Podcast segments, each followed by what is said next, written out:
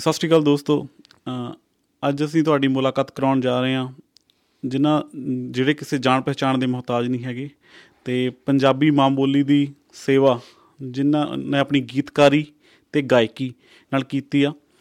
ਮੇਰੇ ਮੁਰਾਦ ਦੇਵੀ ਮਖਸੂਸਪੁਰੀ ਜੀ ਅੱਜ ਅਸੀਂ ਉਹਨਾਂ ਦੇ ਨਾਲ ਬੈਠੇ ਹਾਂ ਤੇ ਕੁਝ ਗੱਲਾਂ ਕਰਾਂਗੇ ਜਿਹੜੀਆਂ ਗੱਲਾਂ ਅ, ਤੁਸੀਂ ਸੁਣਨਾ ਚਾਹੁੰਦੇ ਹੋ ਤੇ ਨਵੀਂ ਜਨਰੇਸ਼ਨ ਵੀ ਸੁਣਨਾ ਚਾਹੁੰਦੀ ਆ ਤੇ ਉਹਨਾਂ ਦੇ ਸੰਗੀਤਕ ਸਫ਼ਰ ਦੇ ਬਾਰੇ ਤੇ ਉਹਦੇ ਬਾਰੇ ਆਪਾਂ ਗੱਲਬਾਤ ਕਰਦੇ ਹਾਂ। ਅ, ਸਤਿ ਸ਼੍ਰੀ ਅਕਾਲ ਦੇਵੀ ਸਾਹਿਬ ਸਭ ਤੋਂ ਪਹਿਲਾਂ ਬਹੁਤ-ਬਹੁਤ ਥੈਂਕ ਯੂ ਤੁਸੀਂ ਸਾਨੂੰ ਟਾਈਮ ਦਿੱਤਾ।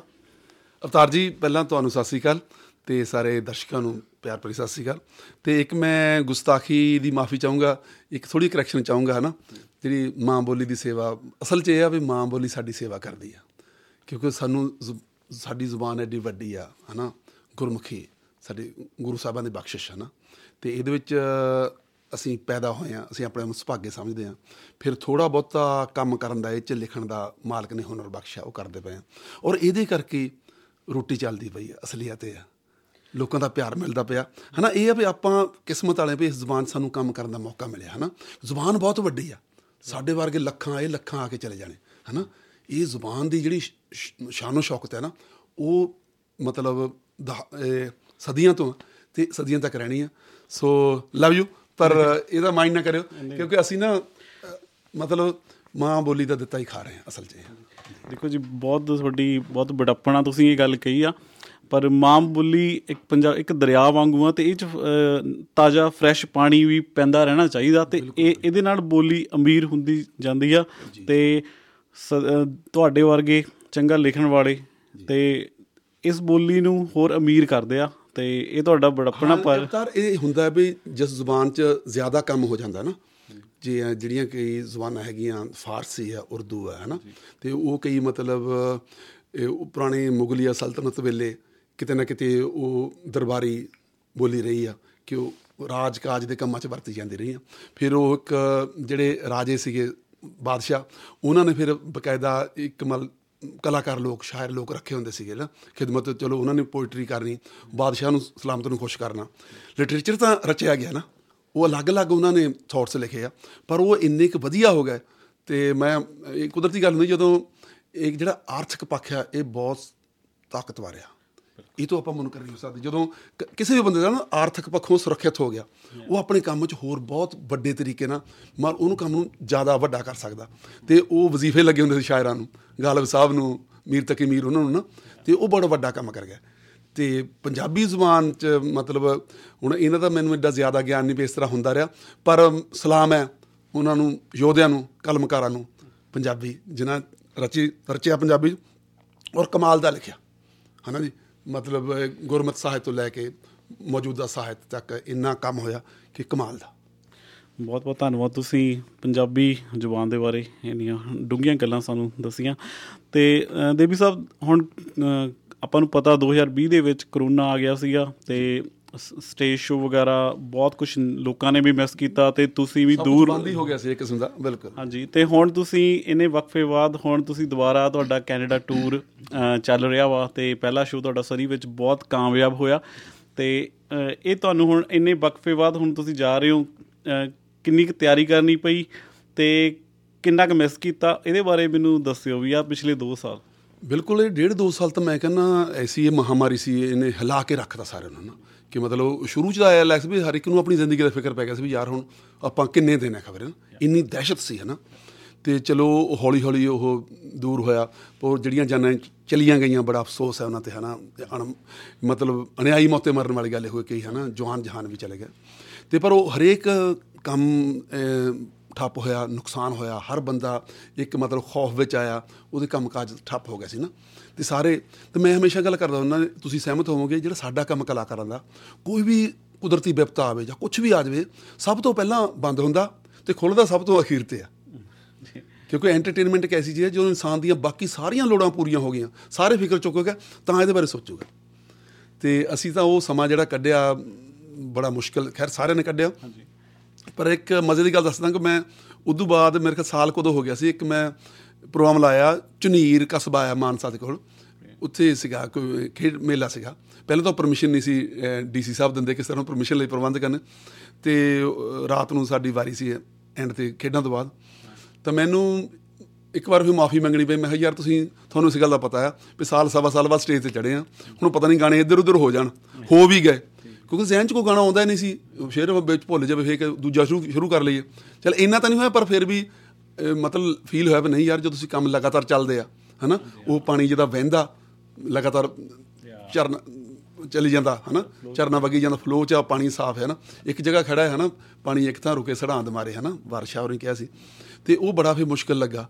ਪਰ ਚਲੋ ਉਸ ਤੋਂ ਬਾਅਦ ਫਿਰ ਹੁਣ ਦੁਬਾਰਾ ਖੁੱਲ ਗਿਆ ਤੇ ਆ ਟੂਰ ਵੀ ਹੁਣ ਕਰ ਰਹੇ ਆ ਤੇ ਬੜਾ ਇਹਨੂੰ ਲੈ ਕੇ ਤੁਸੀਂ ਕਿੰਨੇ ਕੁ ਐਕਸਾਈਟਡ ਹੋ? ਤੇ ਕਿੰਨਾ ਕੁ ਤੁਹਾਨੂੰ ਹਾਰਡ ਵਰਕ ਕਰਨਾ ਪਿਆ? ਆਪਣਾ ਜਿਹੜਾ ਉਹ ਟਾਈਮ ਸੀਗਾ ਹਾਈਬਰਨੇਟ ਕਹਿ ਦਿੰਦੇ ਆ ਵੀ ਆਪਾਂ ਬੰਦਾ ਇੱਕ ਜਗ੍ਹਾ ਤੁਸੀਂ ਉਹ ਚੀਜ਼ ਨੂੰ ਕੀਤਾ ਨਹੀਂ ਤੇ ਕਿੰਨੀ ਕੁ ਮਿਹਨਤ ਤੇ ਤੁਹਾਡਾ ਸ਼ੋਅ ਦੇਖਿਆ ਦੇ ਵਿੱਚ ਅਸੀਂ ਮੈਂ ਤਾਂ ਦੱਸ ਦਿੰਦਾ ਵੀ ਅਸੀਂ ਬਹੁਤ ਇੰਜੋਏ ਕੀਤਾ ਸਾਨੂੰ ਲੱਗਿਆ ਨਹੀਂ ਕਿ ਵੀ ਤੁਸੀਂ ਇੰਨੇ ਟਾਈਮ ਪਿੱਛੋਂ ਕੁਝ ਵੀ ਪਰ ਉਹ ਬਿਲਕੁਲ ਫਰੈਸ਼ ਇੰਨੀ એનર્ਜੀ ਦੇ ਨਾਲ ਤੁਸੀਂ ਗਾਇਆ ਤੇ ਹਾਂ ਨਹੀਂ ਉਹ ਤਾਂ ਇਹ ਸਭ ਐਕਚੁਅਲੀ ਪਿਛਲਾ ਸਿਆਲ ਜਿਹੜਾ ਠੀਕ ਹੋ ਗਿਆ ਸੀ ਪਿਛਲਾ ਸੀਜ਼ਨ ਗਿਆ ਨਾ ਜਿਹੜਾ ਆਪਾਂ ਆਪਾਂ ਸੀਜ਼ਨ ਕਹਿੰਦੇ ਕਲਾਕਾਰ ਲੋਕ ਪੰਜਾਬ ਦੇ ਜਿਹੜਾ ਸਿਆਲ ਦਾ ਮਤਲਬ ਵਿਆਹਾਂ ਦੇ ਨਾ ਜਦ ਪ੍ਰੋਗਰਾਮ ਹੁੰਦੇ ਆ ਤਾਂ ਉਹ ਟੱਚ ਵਰਡ ਬੜਾ ਅੱਛਾ ਰਿਹਾ ਕਿਉਂਕਿ ਵਿਆਹ ਸ਼ਾਦੀਆਂ ਰੁਕੇ ਹੋਏ ਸੀ ਇੱਕਦਮ ਆਏ ਨਾ ਫਿਰ ਸਾਰੇ ਕਲਾਕਾਰਾਂ ਨੂੰ ਕੰਮ ਮਿਲਿਆ ਨਾ ਤੇ ਉਹ ਦੁਬਾਰਾ ਸਾਡਾ ਫਿਰ ਉਹ ਇੱਕ ਫਲੋ ਦੁਬਾਰਾ ਬਣ ਗਿਆ ਨਾ। ਤੇ ਇਸ ਵਾਰ ਫਿਰ ਮਨੋਂ 3 ਸਾਲ ਬਾਅਦ ਟੂਰ ਕਰ ਰਹੇ ਆ ਤੇ ਪਹਿਲਾ ਪ੍ਰੋਗਰਾਮ ਹੋ ਗਿਆ ਜੀ। ਤੇ ਅਗਲਾ ਹੁਣ ਸੈਚਰਡੇ ਆਪਣਾ ਕੈਲਗਰੀ ਆ। ਤੇ ਸੰਡੇ ਐਡਮਿੰਟਨ ਆ। ਤੇ ਉਦੋਂ ਅਗਲੇ 1 ਅਕਤੂਬਰ ਨੂੰ ਵਿਨੀਪੈਗ ਗਿਆ। ਤੇ 2 ਨੂੰ ਰਜਾਈਨਾ ਜੀ। ਤੇ 8 ਨੂੰ ਹੈਗਾ ਟੋਰਾਂਟੋ ਤੇ 9 ਨੂੰ ਮੌਂਟਰੀਅਲ ਹੈ ਤੇ ਖਾਸ ਗੱਲ ਇਹ ਕਿ ਮੈਨੂੰ, ਮੈਂ ਦੱਸਦਾ ਬੜਾ ਚੰਗਾ ਲੱਗ ਰਿਹਾ ਕਿ ਸਾਡੀ ਜਿਹੜੀ ਟੋਰਾਂਟੋ ਵਾਲੀ ਟੀਮ ਹੈ ਛੋਟੂ ਵੱਡੂ ਹੁਰੀ ਤੇ ਪੁਆਇੰਟ ਜ਼ੀਰੋ ਵਾਲੇ ਰੂਪੀ ਮੰਗਟੋਣੀ ਸਾਰੀ ਟੀਮ ਨੇ। ਉਹਨੇ 2 ਸਾਲ ਪਹਿਲਾਂ ਸੋਚਿਆ ਸੀ ਵੀ ਇੱਕ ਦੇਬੀ ਲਾਈਵ ਆਪਾਂ ਕੈਨੇਡਾ 'ਚ ਕਰੀਏ। ਠੀਕ ਹੈ। ਜਿਹੜੀ ਆਪਾਂ ਹਮੇਸ਼ਾ ਸੀਡੀ ਇੰਡੀਆ ਰਿਕਾਰਡ ਹੋਈ ਹੈ ਨਾ ਦੇਬੀ ਲਾਈਵ 7 ਤੱਕ। ਹਾਂਜੀ ਬਿਲਕੁਲ ਬਿਲਕੁਲ। ਜਿਹੜੀ 8 ਆ ਹੁਣ ਕੋਇਨਸੀਡੈਂਟ ਆ 8 ਅਕਤੂਬਰ ਤੇ ਦੇਬੀ ਲਾਈਵ 8 ਟੋਰਾਂਟੋ ਮਿਸੀਸਾਗਾ ਵਿੱਚ ਆ। ਤੇ ਉਹਦਾ ਬੜਾ ਉਤਸ਼ਾਹ ਆ ਸਾਡੇ ਮਨ 'ਚ ਵੀ ਤੇ ਉਹ ਵੀ ਹੁਣ ਉਹਨਾਂ ਨੇ ਐਡ ਵਗੈਰਾ ਸ਼ੁਰੂ ਕਰਤੀ ਹੈ ਜੀ। ਦੇਵੀ ਸਾਹਿਬ ਹੁਣ ਅਸੀਂ ਤੁਹਾਨੂੰ ਪੁੱਛਣਾ ਚਾਹਾਂਗੇ ਤੁਹਾਡੇ ਗੀਤਕਾਰੀ ਤੋਂ ਗਾਇਕੀ ਦੇ ਸਫ਼ਰ। ਤੇ ਥੋੜਾ ਜਿਹਾ ਇਹ ਵੀ ਦੱਸੋ ਵੀ ਗੀਤਕਾਰੀ ਤੁਸੀਂ ਕਿੰਨੀ ਉਮਰ 'ਚ ਸ਼ੁਰੂ ਕੀਤੀ ਸੀਗੀ ਤੇ ਕਿਸ ਤੋਂ ਪ੍ਰੇਰਿਤ ਹੋਏ ਤੇ ਫਿਰ ਤੁਹਾਡਾ ਸਫ਼ਰ ਗਾਇਕੀ ਵੱਲ ਨੂੰ ਕਿੱਦਾਂ ਮੁੜਿਆ? ਜੀ, ਅਵਤਾਰ, ਅਸੀਂ ਹਮੇਸ਼ਾ ਮੈਂ ਬੜੀ ਸਾਲਾਂ ਤੋਂ ਇਹ ਗੱਲ ਕਹਿੰਦੇ ਆ ਕਿਉਂ ਗੱਲਾਂ ਤਾਂ ਫਿਰ ਉਹੀ ਕਰਨੀ ਹੁੰਦੀ ਹੈ ਨਾ ਕਿ ਸ਼ੁਰੂਆਤ ਮੇਰੀ ਗੀਤਕਾਰੀ ਤੋਂ ਹੋਈ ਆ ਤੇ ਕਾਲਜ ਪੜ੍ਹਦੇ ਸੀ ਉਦੋਂ ਤੇ ਪਹਿਲਾ ਗਾਣਾ ਕੁਲਦੀਪ ਮਾਨਕ ਸਾਹਿਬ ਦੀ ਆਵਾਜ਼ 'ਚ ਰਿਕਾਰਡ ਹੋ ਗਿਆ ਸੀ ਪੜ੍ਹਦੇ ਵੇਲੇ ਨਾ। ਤੀ ਦੋ ਹੰਝੂ ਕੇਰਦਾ ਨਾਲੇ ਕੱਢੇ ਹਾੜੇ, ਬਾਬਲ ਮਰਿਆ ਭਾਬੀ, ਪੈ ਗਏ ਪੁਆੜੇ। ਤੇ ਉਹ ਇੱਕ ਐਸੀ ਵੱਡੀ ਬ੍ਰੇਕ ਮਿਲ ਗਈ ਮਾਲਕ ਦੀ ਕਿਰਪਾ ਨਾਲ, ਉਸ ਛੋਟੀ ਉਮਰ 'ਚ ਹੀ। ਤੇ ਫਿਰ ਇਹ 'ਚ ਵੀ ਇੱਕ ਪੈਸ਼ਨ ਹੋਰ ਜਾਗ ਪਿਆ ਹੌਸਲਾ ਮਿਲ ਗਿਆ ਨਾ। ਸੰਦੀਲਾ ਸਾਹਿਬ ਦੀ ਬਦੌਲਤ ਉਹ ਹੱਥ ਪਿਆ ਸੀ ਮਾਨਕ ਸਾਹਿਬ ਤੱਕ ਨਾ। ਤੇ ਫਿਰ ਅ, ਉਦੋਂ ਮਹਿਫਲਾਂ 'ਚ ਦੋਸਤਾਂ ਮਿੱਤਰਾਂ 'ਚ ਗਾ ਲੈਂਦਾ ਸੀ ਪਰ ਸਟੇਜ ਤੇ ਗਾਉਣ ਬਾਰੇ ਨਹੀਂ ਸੋਚਿਆ ਕਦੇ ਵੀ ਜਦੋਂ ਇੰਡੀਆ ਸੀ ਮੈਂ ਹਮੇਸ਼ਾ ਵੀ ਇਹ ਸਿਹਰਾ ਜਾਂਦਾ ਕੈਨੇਡਾ ਦੀ ਧਰਤੀ ਨੂੰ ਜਦੋਂ ਮੈਂ ਇੱਥੇ ਆਇਆ। ਤਾਂ ਉਦੋਂ ਹੀ ਮਤਲਬ ਇਹ ਮੁੰਡੇ ਉਹ ਜਿਹੜੇ ਮੇਰੇ ਮਿੱਤਰ ਬਣੇ ਉਹ ਪਹਿਲਾਂ ਮੇਰੇ ਮਾੜੇ ਲਿਖੇ ਹੋਏ ਗਾਣੇ ਸੁਣਦੇ ਸੀ। ਉਹ ਅੱਜ ਤੱਕ ਉਹ ਮਿੱਤਰ ਚੱਲੇ ਆ ਰਹੇ ਹਨਾ ਉਹਨਾਂ ਨਾਲ ਅੱਜ ਵੀ ਉਹਨਾਂ ਹੀ ਪਿਆਰ ਆ। ਤੇ ਗੁਰਚਰਨ ਸੇਖੋਂ ਸਾਡਾ ਵੀਰ ਬਿੰਦਾ। ਟੱਡਾ, ਜਿਹਨੂੰ ਬਿੰਦਾ ਫੌਜੀ ਕਹਿੰਦੇ ਆ। ਤੇ ਬੌਬੀ ਤੇ ਸੁੱਖੀ ਸਾਡੇ ਵੀਰ, ਉਹ ਦੁਨੀਆ ਤੋਂ ਚਲੇ ਗਏ 10 12 ਸਾਲ ਪਹਿਲਾਂ। ਬੜਾ ਪਿਆਰ, ਉਹਨਾਂ ਨੇ ਉਤਸ਼ਾਹਤ ਬਹੁਤ ਕੀਤਾ। ਸਾਡੀ ਇੱਕ ਟੀਮ ਬਣ ਗਈ, ਗਰੁੱਪ ਦਾ ਨਾਂ ਕੋਹੀਨੂਰ ਗਰੁੱਪ ਰੱਖ ਲਿਆ। ਉਹ ਚ ਦਵਿੰਦਰ ਕੈਂਥ ਜੀ, ਇਕਬਾਲ ਥਿਆੜਾ ਜੀ, ਸਨੀ ਰੰਧਾਵਾ, ਬਿੰਦਾ ਵੀਰ ਤੇ ਇੱਕ ਹੋਰ ਮੁੰਡਾ, ਇੱਕ ਚੌਂਗੋ ਤੇ ਹੁੰਦਾ ਸੀਗਾ, ਸੁਰਿੰਦਰ ਲੁੱਡੂ ਜੀ ਹੁਣ ਵੀ ਕਈ ਵਾਰ ਹੋਣਾ। ਤੇ ਇਹ ਪੰਜ, ਛੇ ਸਾਥੀ ਸੀਗੇ ਅਸੀਂ। ਅਸੀਂ ਇੱਥੇ ਫਿਰ ਪ੍ਰੋਗਰਾਮ ਕਰਨੇ ਸ਼ੁਰੂ ਕੀਤੇ। ਤੇ ਉਹਦੇ ਨਾਲ ਫਿਰ ਇੱਕ ਉਤਸ਼ਾਹ ਇਹਨਾਂ ਸਾਰੇ ਦੋਸਤਾਂ ਨੇ ਇਹਨਾਂ ਦਿੱਤਾ। ਤੇ ਔਰ ਫਿਰ ਇੱਕ ਇਹ ਹੁਣ ਲੱਗਿਆ ਵੀ ਜਦੋਂ ਮੈਂ ਮਾੜੇ ਮੋਟੇ ਸ਼ੇਰ ਲਿਖ ਲੈਂਦਾ ਸੀ, ਉਹ ਜੋ ਸਟੇਜ ਤੇ ਪੇਸ਼ ਹੋਣਾ, ਹਾਲੇ ਰਿਕਾਰਡਿੰਗ ਕੋਈ ਆਈ ਨਹੀਂ ਸੀ, ਉਹ ਤਾੜੀਆਂ ਵੱਜ ਜਾਣੀਆਂ। ਉਹ ਕਹਿੰਦੇ ਵੀ ਜਿਹੜੀ ਪਹਿਲੀ ਤਾੜੀ ਆ ਨਾ, ਤੁਹਾਨੂੰ ਟਿਕਣ ਨਹੀਂ ਦਿੰਦੀ ਬੰਦੇ ਨੂੰ, ਹੈਨਾ? ਫਿਰ ਐਸਾ ਹੋਇਆ ਵੀ ਯਾਰ ਹੌਸਲਾ ਮਿਲ ਗਿਆ ਵੀ ਸਾਰੇ ਦੋਸਤਾਂ ਨੇ ਹੋਰ ਵੀ ਭਾਈਚਾਰੇ ਚੋਂ ਬੰਦੇ ਨੇ, ਕਹਿੰਦੇ ਯਾਰ ਤੂੰ ਟ- ਮਿਹਨਤ ਕਰੋ, ਤੁਸੀਂ ਗਾਇਆ ਕਰੋ, ਹਨਾ? ਮਾੜਾ ਮਾੜਾ ਕੰਮ ਤੁਰਨ ਲੱਗ ਗਿਆ, ਹਨਾ? ਤੇ ਇਹ ਸਿਰਾ ਇਸ ਧਰਤੀ ਨੂੰ ਜਾਂਦਾ। ਤੇ ਇੱਥੇ ਉਹ ਭੰਗੜਾ ਕਲੱਬਾਂ ਹੁੰਦੀਆਂ ਸੀ, ਉਹਨਾਂ ਚ ਕਿਤੇ ਬੋਲੀਆਂ ਪਾਲਣੀਆਂ ਜਾ ਕੇ, ਹਨਾ? ਤੇ ਸ਼ੁਰੂਆਤ ਉੱਥੋਂ ਹੋ ਗਈ।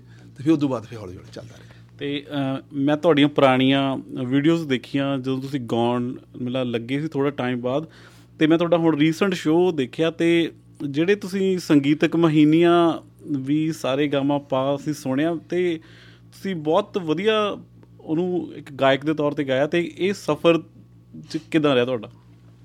ਅਵਤਾਰ ਇਦਾਂ ਹੁੰਦਾ ਛੋਟੇ ਵੀਰ ਮੇਰੇ ਹਿਸਾਬ ਨਾਲ ਕਿ ਜਿਸ ਵੀ ਕੰਮ 'ਚ ਨਾ ਆਪਾਂ ਸ਼ੁਰੂ ਕਰਦੇ ਆ ਕੋਈ ਵੀ ਕੰਮ ਹੈ ਨਾ ਤੁਸੀਂ ਆਪਾਂ ਦੇਖ ਲਿਓ ਕੋਈ ਐਕਟਰ ਦੀ ਕਿਸੇ ਫਿਲਮ ਦੇਖ ਲਿਓ ਨਾ ਜਾਂ ਕਿਸੇ ਬੜੇ ਮਸ਼ਹੂਰ ਵੀ ਜਦੋਂ ਬਿਲਕੁਲ ਪਹਿਲਾਂ ਦੇਖ ਲਓ ਕਿ ਚਿਹਰਾ ਮੋਰਾ ਵੀ ਹੋਰ ਹੁੰਦਾ ਐਕਟਿੰਗ ਸਕਿੱਲ ਵੀ ਥੋੜੀ ਹਨਾ? ਪਰ ਜਿੱਦਾਂ ਦਾ ਉਹ ਫਿਰ ਮੈਚੁਰ ਹੋ ਹੀ ਗਿਆ ਹਨਾ?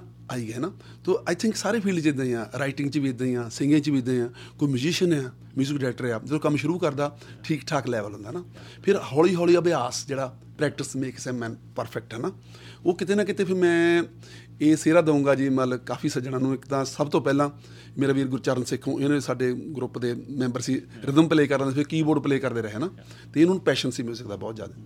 ਤਾਂ ਸਾਡੇ ਇੱਥੇ ਵੈਨਕੂਵਰ ਸਰਦਾਰ ਦਵਿੰਦਰ ਸਿੰਘ ਹੁੰਦਲ ਸਾਹਿਬ ਬਹੁਤ ਵੱਡੇ ਸੰਗੀਤਾਚਾਰੀ ਆ।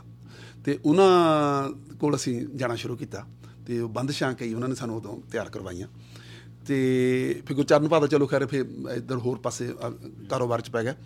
ਤੇ ਮੈਨੂੰ ਵੀ ਥੋੜਾ ਜਿਹਾ ਇੱਕ ਉਹ ਸੀਗਾ ਤੋਂ ਉਦੋਂ ਬਾਅਦ ਫਿਰ ਅਸੀਂ ਜਿਹੜਾ ਕੰਮ ਕੀਤਾ ਸੰਗਤਾਰ ਉਹਨਾਂ ਨਾਲ ਕੰਮ ਕੀਤਾ ਕਈ ਸਾਲ ਨਾ ਉਹ ਗੁਣੀ ਬੰਦੇ ਬਹੁਤ ਜ਼ਿਆਦਾ। ਕੱਲ ਤੁਸੀਂ ਗੁਣੀ ਬੰਦੇ ਦੀ ਸੰਗਤ ਕਰਦੇ ਆ, ਉਹ ਕੰਪੋਜੀਸ਼ਨ ਕਰਦੇ ਨੂੰ ਦੇਖਣਾ 뮤직 ਕਰਦੇ ਨੂੰ ਦੇਖਣਾ, ਕਈ ਚੀਜ਼ਾਂ ਤੁਸੀਂ ਆਬਜ਼ਰਵ ਕਰਦੇ ਆ, ਫਿਰ ਨਾ ਸਮਝ ਆਉਣ ਲੱਗ ਜਾਂਦੀ ਆ। 10 ਵੀ ਦਿਨ ਦਾ ਦੂਜਾ ਬੰਦਾ ਤੁਹਾਨੂੰ ਨਾ ਅਗਲਾ। ਤੇ ਉਹ ਚੀਜ਼ਾਂ ਸਮਝੀਆਂ। ਤੇ ਹੁਣ ਕਾਫੀ ਸਾਲਾਂ ਤੋਂ ਪਿਛਲੇ ਮੁੰਡਾ ਕਿ ਰਣਜੀਤ ਰਾਣਾ ਜੀ, ਬੜਾ ਮੇਰਾ ਪਿਆਰਾ ਮਿੱਤਰ ਹੈ ਬਹੁਤ ਸਰੀਲਾ ਸਿੱਖਿਆ ਹੋਇਆ ਬੰਦਾ। ਤੇ ਉਹ ਮਤਲਬ ਇੰਨਾ, ਮਤਲਬ ਉਹਨਾਂ ਸਾਥ ਵੀ ਫਗਵਾੜੇ ਸੀ ਇਕੱਠੇ ਰਹਿੰਦੇ ਆ।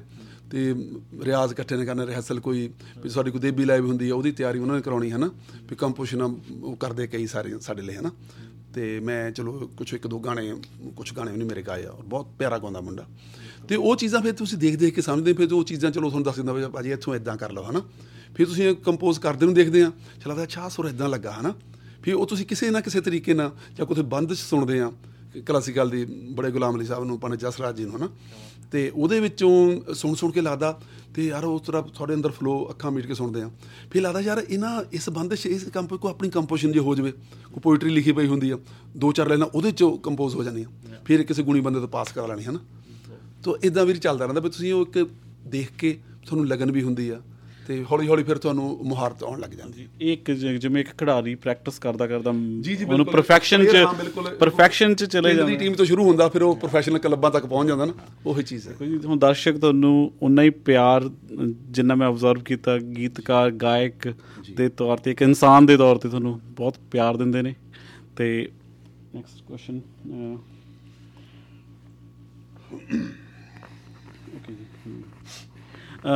ਦੇਵੀ ਸਾਹਿਬ ਹੁਣ ਮਾਡਰਨ ਜ਼ਮਾਨਾ ਜਦੋਂ ਦਾ ਇੰਟਰਨੈਟ ਦਾ ਐਕਸਪਲੋਜ਼ਨ ਹੋਇਆ ਤੇ WhatsApp YouTube ਚ ਪਿਛਲੇ ਮਸ਼ਰੂਮਾਂ ਵਾਂਗੂ ਇਹ ਉਭਰੀਆਂ ਚੀਜ਼ਾਂ ਪਿਛਲੇ 15 ਸਾਲਾਂ ਦੇ ਵਿੱਚ ਜ਼ਿਆਦਾ ਤੇ ਇਹ ਜਿਹੜੀ ਜਨਰੇਸ਼ਨ ਆ ਬੜਾ ਫਾਸਟ ਜਨਰੇਸ਼ਨ ਆ ਤੇ ਇਹ ਇੱਕ ਸਹਿਜ ਗੀਤਕਾਰੀ ਤੇ ਜਿਹੜੇ ਲੇਖਣੀ ਪੱਖੋਂ ਜਿਹੜੇ ਮਜ਼ਬੂਤ ਗੀਤ ਨੇ ਤੇ ਉਹਨਾਂ ਨੂੰ ਕਿੱਦਾਂ ਇਹ ਪ੍ਰਤੀਕਰਮ ਦਿੰਦੇ ਨੇ? ਤੁਹਾਡਾ ਆਪਣਾ ਐਕਸਪੀਰੀਅੰਸ ਕੀ ਰਹਿਣਾ ਤੁਸੀਂ ਮਿਲਦੇ ਹੋਵੋਗੇ ਕਿਉਂਕਿ ਤੁਹਾਨੂੰ ਤਿੰਨੀ ਜਨਰੇਸ਼ਨਾਂ ਪਿਆਰ ਕਰਦੀਆਂ? ਜੀ। ਇਸ ਤਰ੍ਹਾਂ ਹੈ, ਇੱਕ ਇੱਕ ਤਾਂ ਉਮਰ ਦੇ ਹਿਸਾਬ ਨਾਲ ਸੋਚ ਸਵਾਦ ਹੁੰਦਾ। ਏਜ ਦਾ ਇੱਕ ਟੇਸਟ ਹੈ ਹਨਾ? ਇੱਕ ਬਿਲਕੁਲ ਟੀਨੇਜਰ ਹੈ ਹਨਾ? ਤਾਂ ਖਾਸ ਕਰ ਜਦੋਂ ਇਹਨਾਂ ਮੁਲਕਾਂ ਜਿਹੜੇ ਬੌਰਨ ਬੱਚੇ ਹਨ? ਕੁਦਰਤੀ ਗੱਲ ਹੈ ਜੇ ਮੈਂ ਸਮਝਦਾ ਜੇ ਆਪਾਂ ਸ਼ਿਕਾਇਤ ਕਰਦੇ ਹਾਂ ਨਾ ਉਹ ਆਪਣੀ ਸ਼ਿਕਾਇਤ ਵਾਜਬ ਨਹੀਂ। ਕਿਉਂਕਿ ਉਹਨਾਂ ਦੀ ਉਸ ਪੰਜਾਬੀ ਬੋਲੀ ਤੇ ਉਨੀ ਪਕੜ ਨਹੀਂ ਹੋ ਸਕਦੀ ਜਿੰਨੀ ਸਾਡੀ ਉਧਰ ਜੰਮਿਆਂ ਦੀ ਪੰਜਾਬ 'ਚ, ਹੈਨਾ? ਪਰ ਫਿਰ ਵੀ ਮੈਂ ਕਹਿੰਦਾ ਇਹ ਬੱਚੇ ਬਹੁਤ ਕਮਾਲ ਦੇ ਆ ਤੇ ਘਰਾਂ 'ਚ ਜਿਸੇ ਪੰਜਾਬੀ ਬੋਲੀ ਜਾਂਦੀ ਆ, ਉਹ ਪੰਜਾਬੀ 'ਚ ਗੱਲ ਵੀ ਕਰ ਲੈਂਦੇ ਆ ਤੇ ਜੇ ਨਾ ਪੂਰੀ ਬੋਲ ਸਕਣ, ਸਮਝਦੇ ਆ ਪੂਰੀ ਗੱਲ ਨੂੰ, ਹੈਨਾ? ਤੇ ਪੰਜਾਬੀ 뮤직 ਸੁਣਦੇ ਆ। ਇਹ ਸਾਡੇ ਸੰਗੀਤ ਲਈ ਬਹੁਤ ਚੰਗੀ ਗੱਲ ਆ, ਜ਼ੁਬਾਨ ਲਈ ਚੰਗੀ ਗੱਲ ਆ। ਜੇ ਮੈਂ ਬਹੁਤ ਸਾਲ ਪਹਿਲਾਂ ਇੰਗਲੈਂਡ ਦੇ ਗਾਇਕਾਂ ਨੂੰ ਕ੍ਰੈਡਿਟ ਦਿੱਤਾ ਗਿਆ ਸੀ ਔਰ ਬਿਲਕੁਲ ਸਹੀ ਸੀਗਾ ਵੀ ਯਾਰ ਉਹਨਾਂ ਨੇ ਬਿਲਕੁਲ ਇੰਗਲਿਸ਼ Song ਤੋਂ ਮਤਲਬ ਪੰਜਾਬੀ ਗੀਤਾਂ ਵੱਲ ਉਹ ਪੀੜੀ ਮੋੜੀ ਸੀ ਅੱਜ ਤੋਂ 30 ਸਾਲ ਪਹਿਲਾਂ ਹਨਾ ਫਿਰ ਕੈਨੇਡਾ ਅਮਰੀਕਾ ਲੇਟ ਆਇਆ ਪਰ ਉੱਥੇ ਵੀ ਮੈਂ ਸਮਝਦਾ ਇਹ ਗਾਇਕ ਵੀਰਾਂ ਦਾ ਯੋਗਦਾਨ ਹੈ ਜਿਹੜੇ ਚੰਗੇ ਗੀਤ ਹੁਣ ਚੰਗੀਆਂ ਪੰਜਾਬੀ ਫਿਲਮਾਂ ਆ ਰਹੀਆਂ ਉਹ ਚ ਮਲ ਹਨਾ ਮੁੰਡੇ ਪਗੜੀਆਂ ਬਣ ਰਹੇ ਇਧਰ ਹਨਾ ਤੇ ਉਸ ਤਰ੍ਹਾਂ ਦਾੜੀ ਰੱਖਣ ਦਾ ਸਟਾਈਲ ਆ ਤੇ ਪੰਜਾਬੀ ਬੋਲਦੇ ਪੰਜਾਬੀ ਗਾਣੇ ਸੁਣਦੇ ਆ। ਇਹ ਕ੍ਰੈਡਿਟ ਜਾਂਦਾ ਪੰਜਾਬੀ ਸਿਨੇਮਾ ਨੂੰ ਜਾਂਦਾ ਪੰਜਾਬੀ ਗਾਇਕਾਂ ਨੂੰ ਜਾਂਦਾ ਹਨਾ? ਪਰ ਬਹੁਤ ਚੰਗਾ ਲੱਗਦਾ ਜਦੋਂ ਸਾਡੇ ਪ੍ਰੋਗਰਾਮ ਵਗੈਰਾ ਹੁੰਦੇ ਆ ਉਹਨਾਂ ਤਿੰਨ ਪੀੜ੍ਹੀਆਂ ਦੀ ਗੱਲ ਕੀਤੀ ਵੀ ਛੋਟੇ ਬੱਚੇ ਵੀ ਆਉਂਦੇ ਆ ਤੇ ਨੌਜਵਾਨ ਵੀ ਆਉਂਦੇ, ਵੱਡੀ ਉਮਰ ਦੇ ਮਾਤਾਵਾਂ ਬਜ਼ੁਰਗ ਆਉਂਦੇ ਆ। ਤੇ ਉਹਨਾਂ ਤੋਂ ਜਦੋਂ ਅਸੀਸਾਂ ਮਿਲਦੀਆਂ, ਪਿਆਰ ਮਿਲਦਾ, ਉਹ ਬਹੁਤ ਜ਼ਿਆਦਾ ਚੰਗਾ ਲੱਗਦਾ, ਹਨਾ? ਤੇ ਸਾਡੀ ਵੀ ਕੋਸ਼ਿਸ਼ ਹੁੰਦੀ ਹੈ ਵੀ ਅਸੀਂ ਜਦੋਂ ਵੀ ਕਿਤੇ ਪਰਫਾਰਮ ਕਰਦੇ ਆ, ਵੀ ਕੋਈ ਨਾ ਕੋਈ ਇੱਕ ਅੱਧੀ ਗੱਲ ਐਸੀ ਹੋਵੇ ਜਿਹੜੀ ਉਹਨੂੰ ਚੰਗੀ ਲੱਗ ਜਾਏ। ਜੇ ਕੋਈ ਪੂਰਾ ਪੂਰਾ ਨਾਮ ਹੀ ਚੰਗਾ ਲੱਗੇ, ਕੋਈ ਦੋ ਤਿੰਨ ਗੱਲਾਂ ਉਹਨੂੰ ਪਸੰਦ ਆ ਜਾਣ, ਉਹ ਲੱਗੇ ਵੀ ਹਾਂ ਵੀ ਠੀਕ ਹੈ ਹਨਾ ਜੀ? ਤੇ ਕੋਸ਼ਿਸ਼ ਹੁੰਦੀ ਆ ਅਸੀਂ ਉਸ ਤਰੀਕੇ ਨਾਲ ਕਰਨ ਦੀ। ਪਰ ਇਹ ਮਤਲਬ ਐਸੀ ਗੱਲ ਨਹੀਂ ਵੀ ਜੇ ਨਹੀਂ ਸੁਣਦੇ ਹੌਲੀ ਹੌਲੀ ਇਹ ਚੀਜ਼ਾਂ ਹੁਣ ਇੱਕ ਬਦਲਾਅ ਆ ਰਿਹਾ, ਉਹ ਚੰਗੇ ਬੋਲਾਂ ਨੂੰ ਵੀ ਸੁਣਦੇ ਆ, ਜਿੰਨੇ ਕੋ ਸਮਝ ਸਕਦੇ ਆ, ਹਨਾ ਜੀ? ਦੇਵੀ ਸਾਹਿਬ ਜਿਵੇਂ ਤੁਹਾਡਾ ਸਰੀ ਵਿੱਚ ਪਹਿਲਾ ਸ਼ੋਅ ਬੜਾ ਕਾਮਯਾਬ ਹੋ ਨਿਬੜਿਆ। ਤੇ ਹੁਣ ਤੁਹਾਡਾ ਕੈਨੇਡਾ ਟੂਰ ਦੇ ਜਿਹੜੇ ਅਗਲੇ ਸ਼ੋਅ ਨੇ, ਉਹਨਾਂ ਬਾਰੇ ਸਾਨੂੰ ਦੱਸੋ ਵੀ ਕਿੱਥੇ ਕਿੱਥੇ ਹੋ ਰਹੇ ਨੇ ਤੇ ਤੁਹਾਡਾ ਦੇਵੀ ਲਾਈਵ ਅਗਲਾ ਕਦੋਂ ਆ ਰਿਹਾ? ਉਹਦੇ ਬਾਰੇ ਵੀ ਲੋਕਾਂ 'ਚ ਬੜੀ ਉਤਸੁਕਤਾ ਰਹਿੰਦੀ ਆ। ਜੀ ਬਦੇਸ਼ਾ ਸਾਹਿਬ, ਇਹ ਇਹ ਦੋਨਾਂ ਸਵਾਲਾਂ ਦਾ ਜਵਾਬ, ਇੱਕੋ ਜਵਾਬ ਚ ਆ ਜਾਣਾ ਕਿ ਇੱਕ ਤਾਂ ਇਹ ਜਿਹੜਾ ਟੂਰ ਹੈ ਹੁਣ ਇੱਥੋਂ ਸਰੀ ਤੋਂ ਬਾਅਦ, ਆਪਾਂ ਨੇ ਅਗਲੇ ਵੀਕਐਂਡ ਤੇ 24 25 ਨੂੰ ਕੈਲਗਰੀ ਐਡਮਿੰਟਨ ਹੈ ਜੀ। ਤੇ ਪਹਿਲੀ ਨੂੰ ਅਕਤੂਬਰ ਨੂੰ ਵਿਨਪੈਗ ਹੈ ਤੇ 2 ਨੂੰ ਰਜਾਈਨਾ ਤੇ 8 ਨੂੰ ਟੋਰਾਂਟੋ, ਮਿਸੀਸਾਗਾ ਤੇ 9 ਨੂੰ ਮੌਂਟਰੀਅਲ ਤੇ ਜਿਹੜੀ ਦੇਬੀ ਲਾਈਵ 8 ਦੀ ਰਿਕਾਰਡਿੰਗ ਆ, ਉਹ 8 ਅਕਤੂਬਰ ਨੂੰ ਟੋਰਾਂਟੋ 'ਚ ਹੋ ਰਹੀ ਆ। ਤੇ ਉੱਥੇ ਜਿਹੜੀ ਸਾਡੀ ਟੀਮ ਹੈ ਨਾ, ਉਹਨੇ ਫੈਸਲਾ ਕੀਤਾ ਸੀ 2 ਸਾਲ ਪਹਿਲਾਂ ਵੀ ਆਪਾਂ ਦੇਬੀ ਲਾਈਵ ਹਮੇਸ਼ਾ ਅੱਗੇ ਇੰਡੀਆ 'ਚ ਹੋਈਆਂ ਵੀ ਇਹ ਇੱਥੇ ਕਰੀਏ। ਤਾਂ ਉਹਨੇ ਫਿਰ ਬੰਦੋਬਸਤ ਕੀਤਾ ਲਿਵਿੰਗ ਆਰਟ ਸੈਂਟਰ ਮਿਸੀਸਾਗਾ 'ਚ ਬੜਾ ਪਿਆਰਾ ਥੀਏਟਰ ਹੈ ਇੱਕ। ਤੇ ਉੱਥੇ ਉਹਨਾਂ ਨੇ ਰੱਖਿਆ ਜੀ 8 ਅਕਤੂਬਰ ਦਾ। ਤੇ ਉਹਦੇ ਲਈ ਵੀ ਤਿਆਰੀ ਕਰੀ ਜਾਂਦੇ ਜੀ। ਠੀਕ। ਦੇਵੀ ਸਾਹਿਬ ਬਹੁਤ ਬਹੁਤ ਧੰਨਵਾਦ ਤੁਸੀਂ ਸਾਨੂੰ ਸਮਾਂ ਦਿੱਤਾ ਤੇ ਅਸੀਂ ਉਮੀਦ ਕਰਦੇ ਹਾਂ ਵੀ ਪੰਜਾਬੀ ਮੈਂ ਫਿਰ ਉਹੀ ਗੱਲ ਕਰ ਰਿਹਾ ਵੀ ਜਿਹੜਾ ਸਾਡਾ ਨਜ਼ਰੀਆ ਨਾ ਵੀ ਪੰਜਾਬੀ ਭਾਸ਼ਾ ਨੂੰ ਕੰਟੈਂਟ ਸ਼ਬਦ ਜੀ ਜੀ। ਮਿਲਦੇ ਰਹਿੰਦੇ ਨੇ। ਕਿਸੇ ਵੀ ਭਾਸ਼ਾ ਨੂੰ ਜਦੋਂ ਉਹਦੇ ਵਿੱਚ ਐਡੀਸ਼ਨ ਹੁੰਦੀ ਆ ਉਹਦੇ ਵਿੱਚ ਕੁਝ ਪੈਂਦਾ ਰਹਿੰਦਾ। ਉਹ ਜ਼ੁਬਾਨ 'ਚ ਜ਼ਿਆਦਾ ਕੰਮ ਹੁੰਦਾ ਨਾ। ਹਾਂਜੀ ਹਾਂਜੀ। ਉਹ ਜਵਾਨ ਉਨੀ ਅਮੀਰ ਹੁੰਦੀ ਰਹਿੰਦੀ ਆ ਤੇ ਤੁਸੀਂ ਪੰਜਾਬੀ ਭਾਸ਼ਾ ਦੇ ਇੱਕ ਅਜੇ ਇਹੋ ਜਿਹੇ ਸੁਪੁੱਤਰ ਹੋ ਜਿਹਦੇ ਸਾਰਾ ਪੰਜਾਬ ਮਾਣ ਕਰਦਾ। ਤੇ ਅਸੀਂ ਤੁਹਾਨੂੰ ਤੁਹਾਡੀ ਚੰਗੀ ਸਿਹਤ ਦੀ ਕਾਮਨਾ ਕਰਦੇ ਹਾਂ ਤੇ ਰੱਬ ਤੁਹਾਨੂੰ ਹੋਰ ਤਰੱਕੀਆਂ ਬਖਸ਼ੇ ਤੇ ਸਾਨੂੰ ਬਹੁਤ ਬਹੁਤ ਵਧੀਆ ਸ਼ੇਅਰ ਸੁਣਨ ਨੂੰ ਮਿਲਦੇ ਰਹਿਣ। ਜੀ Abdesha Sahib thank you so much ਛੋਟੇ ਵੀਰ ਮਾਲਕ ਤੁਹਾਨੂੰ ਚੜ੍ਹਦੀ ਕਲਾ ਚ ਰੱਖੇ ਚੈਨਲ ਤੁਹਾਡਾ ਬਹੁਤ ਕਾਮਯਾਬ ਹੋਵੇ। ਤੇ ਮਾਲਕ ਸਮਤ ਬਖਸ਼ੇ ਅਸੀਂ ਜਿੰਨਾ ਕੁ ਹੋ ਸਕਦਾ ਉਹ ਅਸੀਂ ਕੋਸ਼ਿਸ਼ ਕਰੀਏ ਜਿੰਨਾ ਕੁ ਕਰ ਸਕਦੇ ਹਾਂ, ਲਿਖ ਸਕਦੇ ਹਾਂ ਹਨਾ? ਜਿਹੜਾ ਇੱਕ ਥੋੜਾ ਠੀਕ ਠਾਕ ਹੋਵੇ ਇਹ ਚੰਗਾ ਲੱਗੇ ਸਾਰਿਆਂ ਨੂੰ। ਤੇ ਸਾਡੇ ਲਈ ਦੁਆ ਅਰਦਾਸ ਕਰਨਾ ਕਿ ਮਾਲਕ ਸਾਨੂੰ ਸਮਤ ਦੇਵੇ ਹਿੰਮਤ ਦੇਵੇ। ਧੰਨਵਾਦ ਬਹੁਤ ਬਹੁਤ ਸ਼ੁਕਰੀਆ।